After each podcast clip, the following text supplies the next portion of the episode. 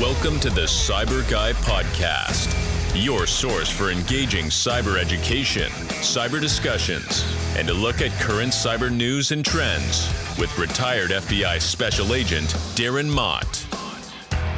Welcome to July. I am your host of the Cyber Guy podcast, retired FBI Supervisory Special Agent Darren Mott. In this episode, we are going to talk to fellow retired FBI Special Agent Scott Augenbaum about Cyber Secure Mindset Month, which is July.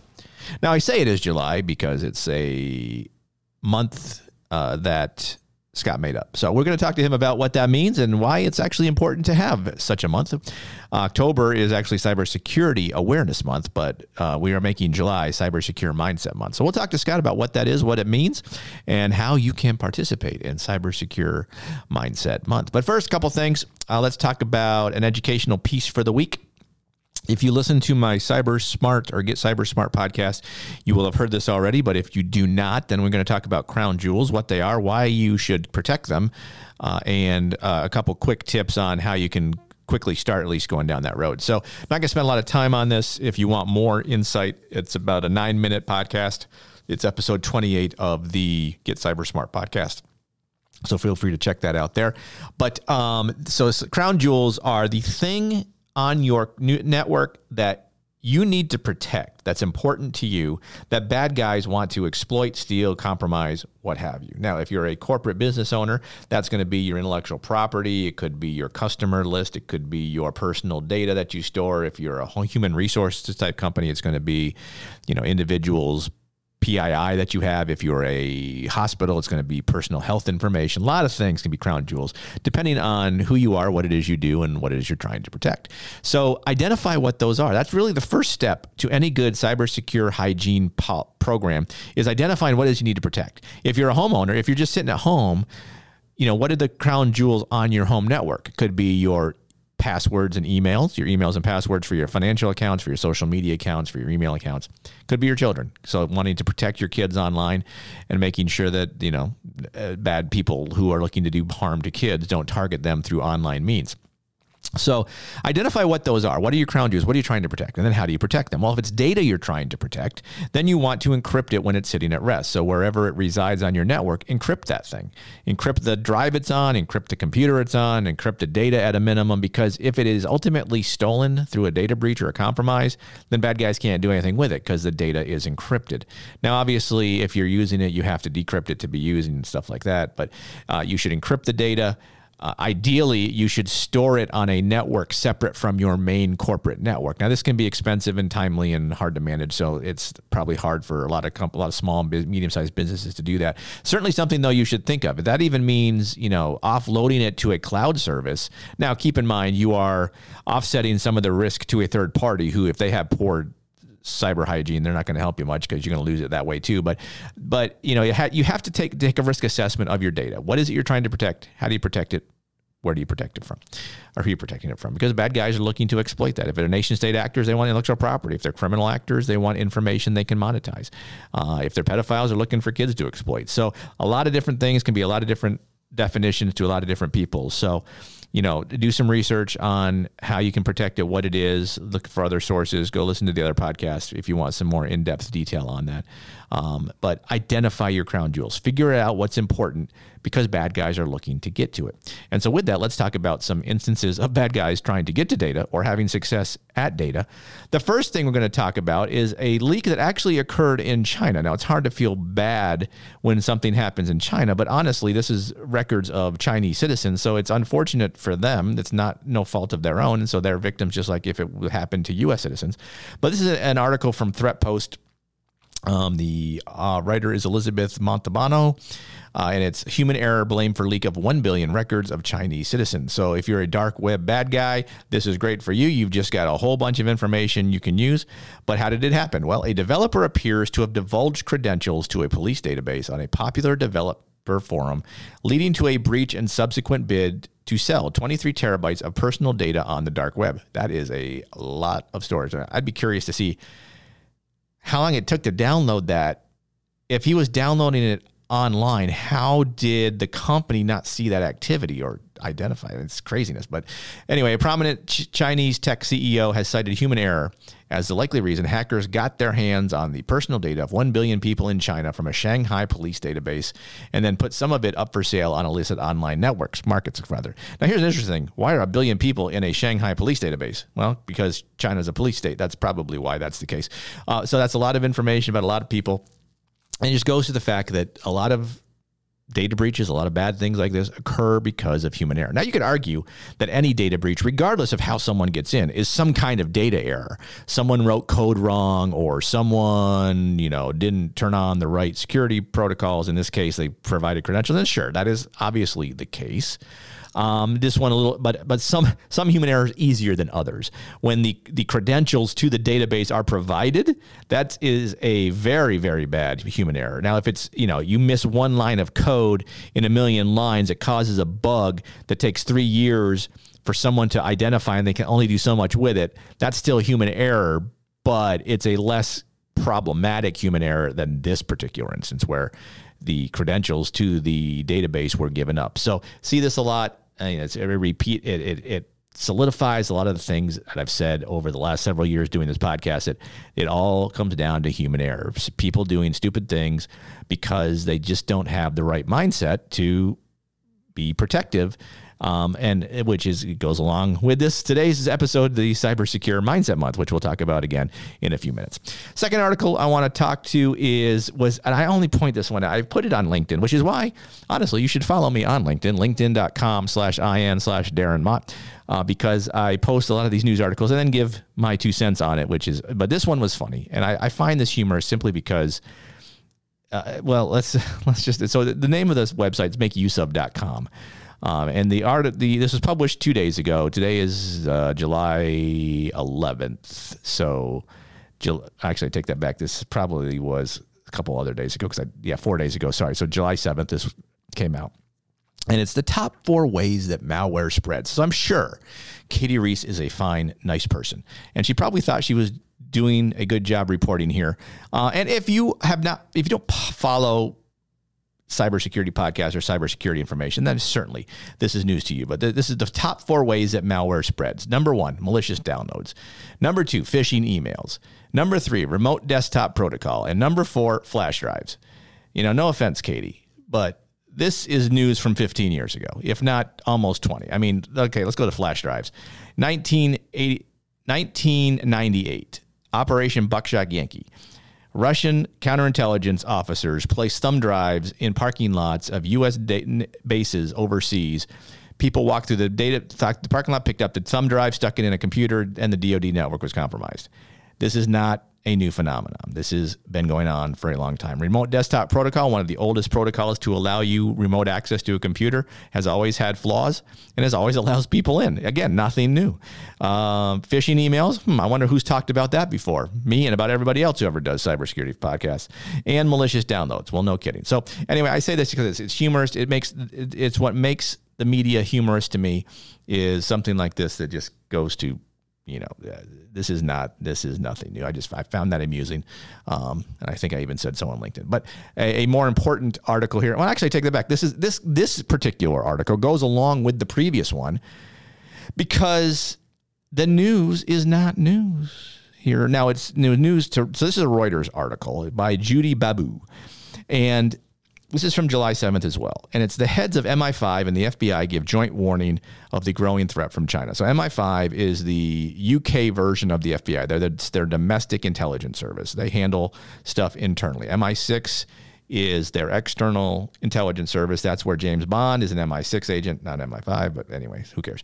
So they're given a warning. So this is um, Christopher Wray, the director of the FBI, and director MI5 Director General Ken McCallum. And here's what it says it says the heads of MI5 and FBI warned of a growing long term threat posed by China to UK and US interests in their first joint appearance on Wednesday. MI5 Director General Ken McCallum said the service has already more than doubled our previously constrained effort against Chinese activity of concern, adding it was running seven times as many investigations as in 2018. Uh, and then Christopher Wray said that the Chinese government poses the biggest long term threat. There's another point here which was interesting that made me laugh somewhat, if I can find that particular line. Um, I think it's because they said it was a growing threat. They, so there's a line somewhere where one of these guys mentioned that the threat from China is a growing threat. And if you mean by growing has been growing since 2003, then sure, it's growing. This is well, actually the headline is warn of growing threat. This threat is not growing.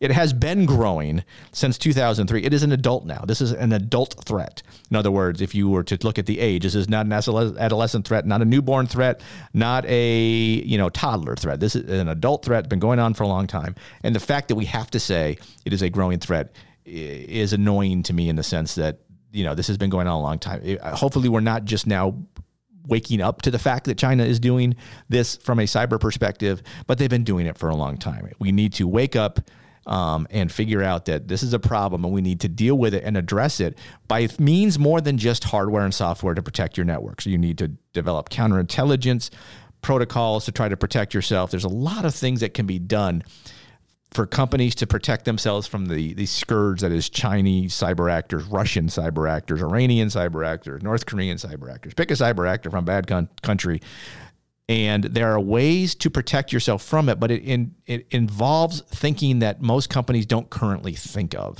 Um, and I would love to get that across to somebody um, to listen to say, okay, we can come up with a counterintelligence perspective to this that can lessen our risk and make it harder for these adversaries to do the bad things. Again, this is not news, people. Uh, and I understand that certainly if you don't follow it, pay attention to it, you're not in federal law enforcement, you're not in the United States intelligence community, then sure, it is new. It is new, but I'm telling you, this is not. This has been going a long time, um, and it's. I, I, fear that in five years we'll see an article similar to this. That ooh, look how bad China is, or look how bad Russia is. So it's one of those things. It's a, it's a hobby horse for me that I kind of jump up on and argue about. But you know, we need to wake up as a nation and realize that these problems are here, and we need to do more than just ask kindly for them to stop. So, and now back by popular demand. With that, let's go on to happier author, and brighter things. World-renowned speaker at conferences and overall good guy and owner of the largest FBI human botnet ever. Former FBI retired supervisory special agent Scott Augenbaum. Scott, welcome back, and let's talk about Cyber Secure Mindset Month. Good to be here, Darren. Thank you. Always, I chuckle every time you uh, make up all those good things about me. Yeah. So why, why, are we here for Cyber Secure Mindset Month? Why are we doing this in July? Why not? That's a great reason. Mm-hmm. Uh, you know, we have typical Cybersecurity Awareness Month in October, which is, you know, typical check the box. Hey, we're going to do it this month. I'm already booked up for October. already have about four or five conferences scheduled. I get booked up. Everybody loves to talk about cybersecurity awareness during the month and they check the box and they forget about it. But let's stop and think about this. Learning isn't done by me talking to you. Learning is done by practice. Learning is done by repetition. So I just came up with this idea that, hey, we're halfway through the year. Let's really start talking about this let's have these conversations. And I'm trying to provide some content to just about every day to people just to keep themselves aware because what do we talk about? 90% of bad things easily could have been prevented. Right. And you've been talking about people having a cybersecurity mindset for a while. I mean, you came up with this, even the idea of it about a year ago.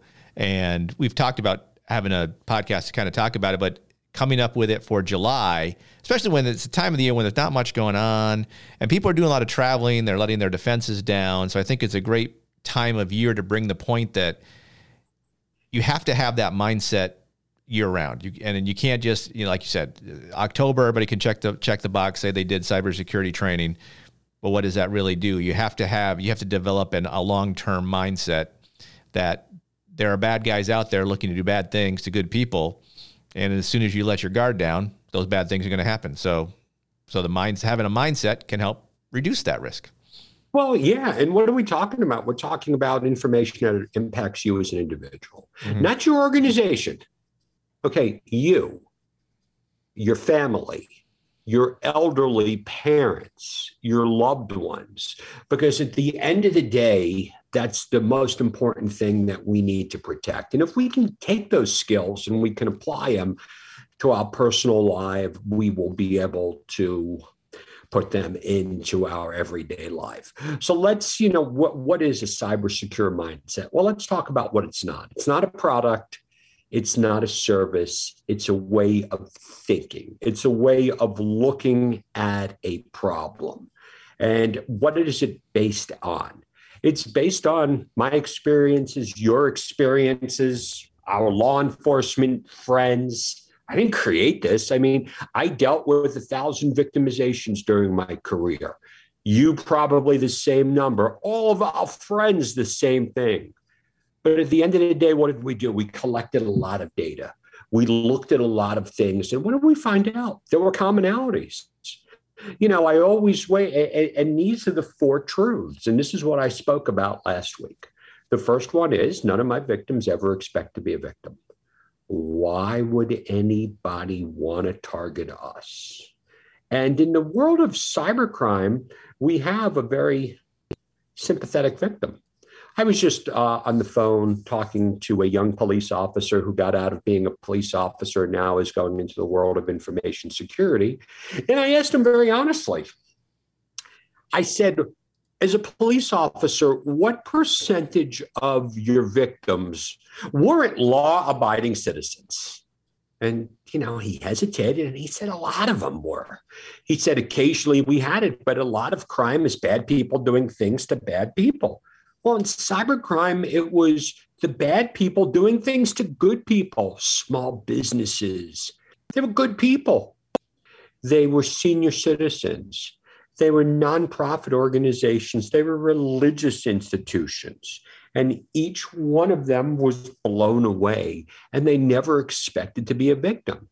And when the cyber criminals, and you worked plenty of these cases back in your day as the supervisor and as an agent, when the cyber criminals would do their damage and they would either steal money, steal data, or encrypt your information, as a law enforcement officer, what were you able to do about it to make the people feel better?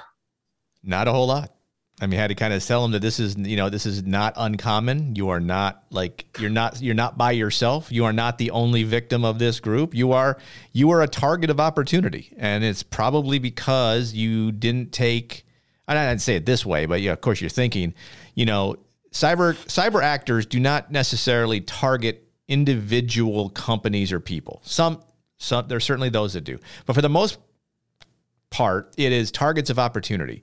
People who, like we've talked about many times, click on emails, open up whatever. They're they're they're, yeah. they're spamming that stuff out, and you were just a target of opportunity. And because I, I think going along with your cyber secure mindset, if you'd had the cyber secure mindset, you would have reduced your opportunity to be a target of opportunity because you knew you were a potential target. So you would have put things in place to prevent being the target. Am now I? I? know you. You're an empathetic guy. You've practiced uh, psychology in your garage on many occasions. Oh yeah. But let me ask you, just so the line that you gave me right now is a standard line. How do you think that plays over when somebody's elderly parents just take seven hundred and fifty thousand dollars and wire transferred it to a bank in Georgia. Yeah, there's no the way to soften. country yes. of Georgia. there's no way to soften that blow. You can't make that blow. Okay. You can't make that blow uh, palatable. Let's just say. Okay. So now we got to that. So we talked about that. You're not getting your stuff back. And then, which leads us to the third truth of cybersecurity, which by now you should be able to recite. And what is the third truth about cybersecurity? Don't screw this up, Mott. Well, I mean, you have so many. I, I, I'm, I'm trying to figure out which, which, which path of information. So, what were the first two? Um, nobody expected to be a victim. yeah. All right. No, no, no. We're gonna, we're, we're gonna, we're yeah, gonna, we're gonna scratch that. Law enforcement's not gonna. Law enforcement's not gonna get your money back. And the password, uh, the password right, is password reuse is a dark is a criminal guy's best friend. okay. At this point, Kate Take three. so we can't, in law enforcement, get your stuff back, which leads me to the third truth about cyber security. And Darren, comment on this. The chances of law enforcement putting these evil doers in jail is very challenging. And why is it challenging for law enforcement to put the bad guys in jail? Because they're usually overseas. They're usually overseas. And the but but I will say this, it's funny because if you watch the news, every time they get somebody, it's like a huge it's a huge day in FBI land when they actually get someone. I mean, current supervisors, SACs, assistant directors can't stop posting on LinkedIn about how they got oh this God, one it's guy. an amazing day, Darren. Yep. It's an amazing day if you are the case agent and you happen to spend four years of your life and you're going through mutual legal assistance treaties and you're working your tail off and you're missing birthdays, anniversaries, Hanukkah parties, and Yeah, Christmas. hold on, hold on, hold on. Let's be honest. From a cyber case perspective, ain't nobody missing any Hanukkah or Christmas parties for a cyber case. Okay, but let me just tell you, there are people who have to go overseas. We Sure, have last sure. over there, and I, Yes, I never agreed. want to take the credit away from that. Sure. But at the end of the day, you put the bad guy in jail. Are you really cutting the head off of the snake? And are you getting the money back for people? No. And then that leads me to the fourth truth. And that is the epiphany that I had that drives me to do this is that a majority of the victimization that I dealt with during my career could have been prevented if the end users were only armed with a couple of key pieces of information. That's it. Now, this information, which consists of the framework, which we'll come back and we'll talk about those step by step, and that's what I'm really posting each day, is just there's certain things. And what did I do? I figured out what the commonalities were, and I tried to put them into a positive. Because one of the things we don't want to do is we don't want to blame the victims. Right. But I just want to be able to say that, hey, look, here are the eight steps. Here's what you need to know. And if you get to know these things and you understand these things, things will be okay. So let's apply how this happens in my life. I wake up this morning and I check my email, and the first thing I see is somebody attempted to log into my Gmail account. So I get an email from Gmail and it says, Hey, someone tried to, someone had access to your password and they got, and there's a critical thing. So the first thing that goes through my head is, Oh crap. And this is my personal Gmail. I'm starting to think, what's going on over here? So before I'm about to, and I'm on my iPhone, you know, what's my what's the first thing that goes through the average person's head when they get that email? Oh boy, what about how much money am I going to lose? What? Who's who's in my account? What? What? What have I done wrong? So I see in the email the big red button that says check activity. Mhm. And I'm all of a sudden about to go, and then I hear that word. No, no, no. Don't do that. Because email is the number one attack vector. Mhm. So I log into my Gmail account. And what do I see? Somebody tried to access my username and password. I'm like, oh crap, that's not a good day. So I start thinking about how did they get access to this? What did they do? How's everything going? I'm starting to go through this kind of investigative steps in my head, but I go, hmm, I have two factor authentication. I'm not going to really worry about it. But what if I didn't? What if there's a couple of things here? The first thing on the cyber secure mindset is don't click the link in the email. Go to the go to the platform. Mhm. I went to the platform and there's lots of different security steps that I can do, but I think now 15 only 15% of the population has two-factor authentication set up. If you get access to my Gmail account, you get so much more than my email. You get access to my Google browser, my Chrome browser, which you could do this. You could access because I'm going to be honest, I save passwords there. Mm-hmm. Yes, I do. I save passwords in my Chrome browser. But I have the two factor authentication. But now I start racking my brain. How, what caused somebody to send out what caused someone to get my password to access my account. It's a very unique password. It's 15 characters or longer. It's nothing else. So I'm sitting here and I do my video and I'm like, I got to go tell the world about this. So I start having a conversation with Quinn this morning and he kind of looks down at me and says, Oh, yeah, I tried to log into your uh, accounts because I needed to reset one of the accounts for one of his videos. and it said that he couldn't get access without two-factor authentication. Now that's oh. that's a nothing in the whole history of the sure. world. Sure. So he used okay? your he used hold on, hold on, hold on, step, step step back. So he used your brow he used your browser that you'd saved the password and that's how he got in. He must have used a browser on his computer that I saved the password. Yeah, yeah, gotcha. But I never but I never said remember this computer on his computer. Oh yeah. I'm not going to do that. Right, right, right. Gotcha. So that caused the whole thing. So what's the moral of the story here? Like, hey Scott, why are you telling us a story? There's a lot of learning lessons here. There's a ton of learning lessons here. Mm-hmm. I mean, if I would have clicked that link in the email, I would have discovered everything but you got to condition yourself. That's part of having a cyber secure mindset. That's realizing that 90% of the attack vectors are through social engineering means. That's it. We have to also realize that there's a glut of passwords on the dark web. I'm going to be honest with you. Who knows? maybe somebody is going to gain access to my password. Mm-hmm. Maybe I, I, have no idea. Maybe there's a keylogger on my machine maybe there is something. Okay. But the fact is, I have to realize that I need to make sure that I don't use the same password for mission critical accounts. And I do not, and I have to turn on two factor authentication. Doing those couple of simple steps will prevent so much cybercrime. Mm-hmm. But it goes back to discovering and having this cyber secure mindset. So when I figured this out, Darren, I, I tried to tell the world, I'm like, hey, you need to do this. And one of the things that I discovered is how do you try to help people who don't want to be helped?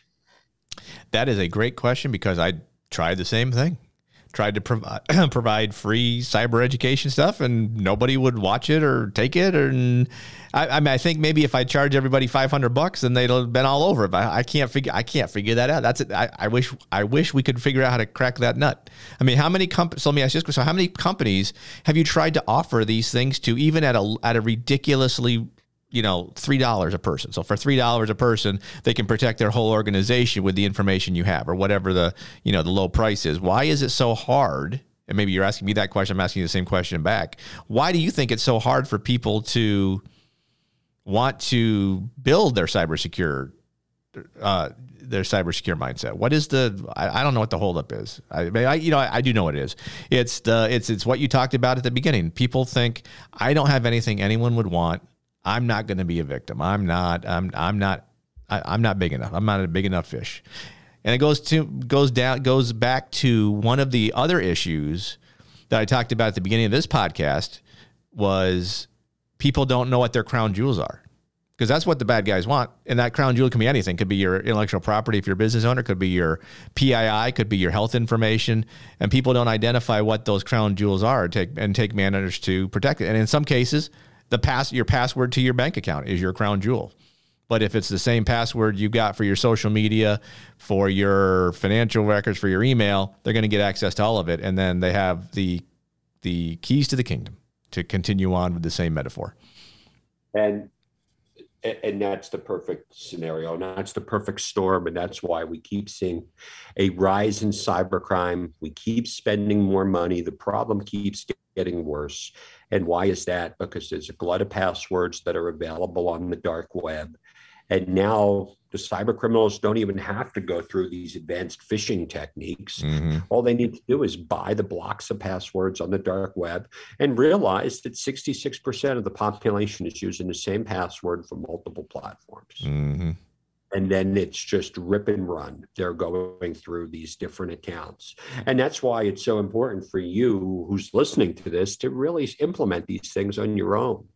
Take steps, prevent yourself, prevent your family. The cyber criminals are going through so many different scams. I'm talking about different scams. Uh, uh, yesterday, I got contacted on LinkedIn by a young lady who was the director of marketing for a large international, uh, a global conglomerate corporation.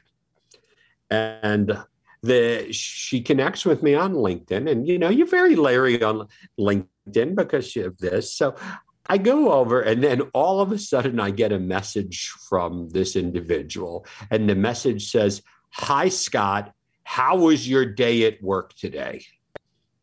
And I was like, okay, this is a Sunday from the director of marketing. So I asked, and I, and I look over at her uh, her profile, has 250 contacts on it.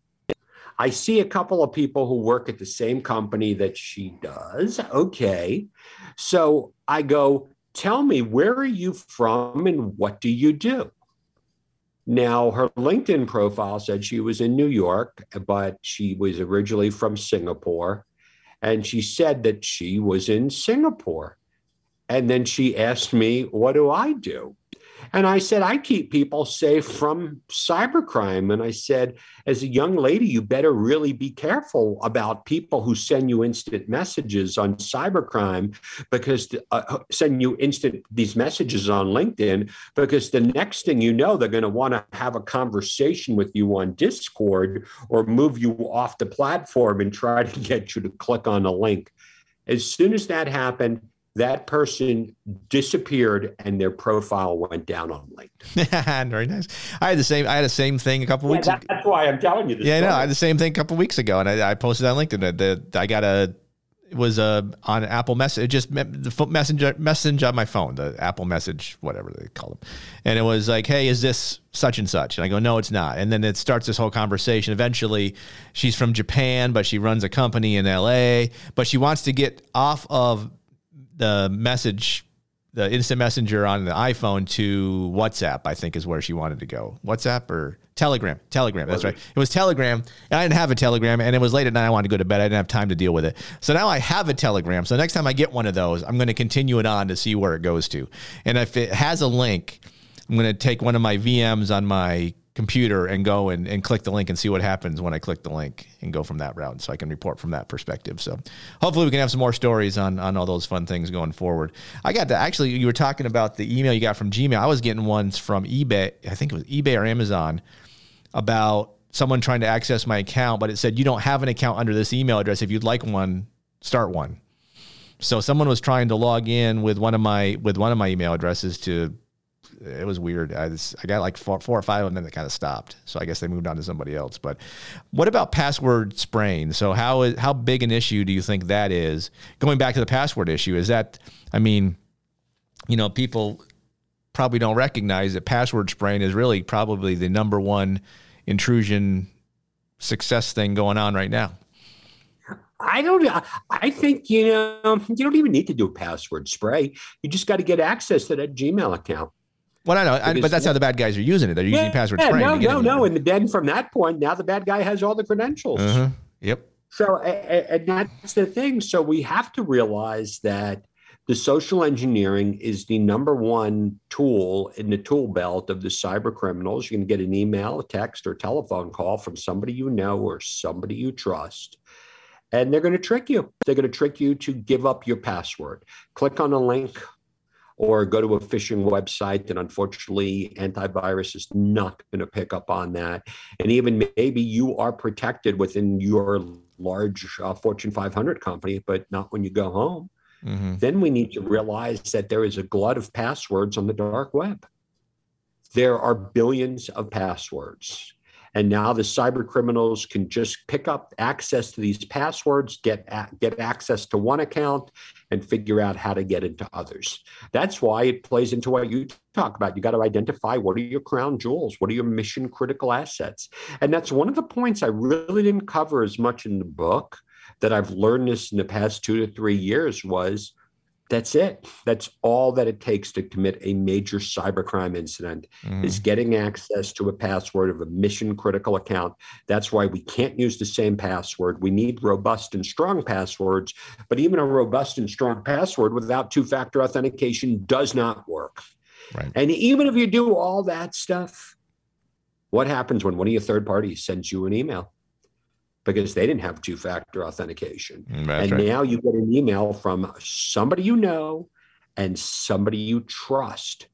And now you're going to have to wait for the market to catch up with artificial intelligence programs that are going to be able to read your email and say, hey, listen, this is probably a fraud because this email, LinkedIn message, WhatsApp message is from someone you know and somebody you trust, and they ask you to purchase gift cards. Mm. I know mm. you might find this hard to believe, Darren, but the gift card scam is still incredible. Still going, huh?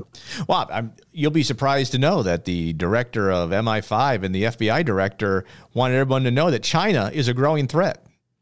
Did you know that? I was I was blown away that China is a growing threat. Hey, what's your take on TikTok? That's funny. That's funny you say that because my other podcast that I did a little earlier earlier I, I, I went off on TikTok again. So that's that so that clearly that I have an issue with TikTok I think because to, to that point. So yes, TikTok needs to go. Uh, you need to not use TikTok. Get rid of. it. Does your do your kids use TikTok? Where do they come down? Uh, I think they're listening to it. They're doing stuff like that. I think it's on YouTube. If you click on a link or something, I mean, listen, I think unfortunately we're in a little we're in a little too deep, and mm-hmm. uh, and I guess from from that perspective, okay, let me here's here's where I'll come down on TikTok because my brother, I know I have my brother, my brothers don't post on TikTok, but they watch TikTok. So I guess if you're just if you create an account with bogus name, bogus information, you're just using it to watch the videos, okay, you probably protected yourself to some perspective. I don't know, but whatever. But it's still all. I mean, you're give just stop giving China stuff. That's all I'm saying. China's, Listen, China's Bill bad. Mulholland still breaks my chops to this day that I have more LinkedIn followers than him because I said at one point, LinkedIn, I would never use social media.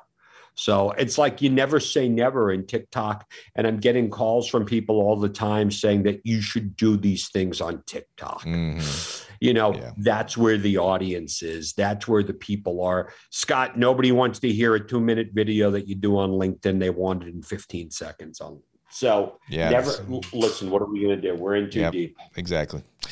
All right. Well, Scott, appreciate it as always. Coming to save my bacon to do an interview for the podcast. So thank you so much. Cyber Secure Mindset Month. How do they, where do they find you? What's your LinkedIn uh, profile? Uh, go to cybersecuremindset.com and you can get a copy of my framework and you can get two chapters of my book and a couple of other handouts. That's just a landing page that I have. I'm building some training.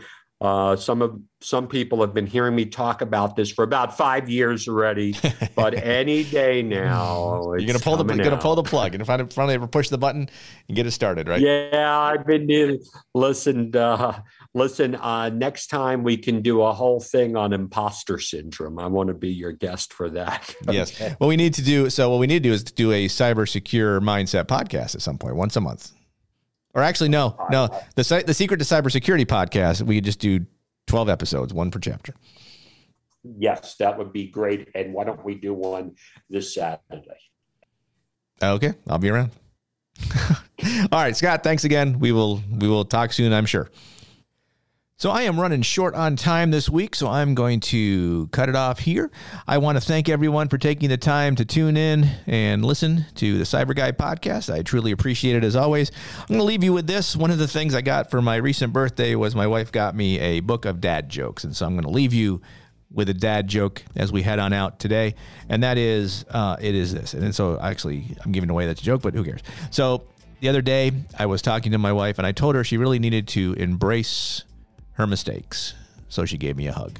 With that known, knowledge is protection. If you can understand the threats targeting you, you can assess your risk and proceed wisely online. If you have questions or comments about the podcast, feel free to give me a drop me an email. Uh, Darren at thecyburguy.com. Find me on LinkedIn, linkedin.com slash in slash Darren Mott. I hope to see you there. Have a good week. We will talk again soon.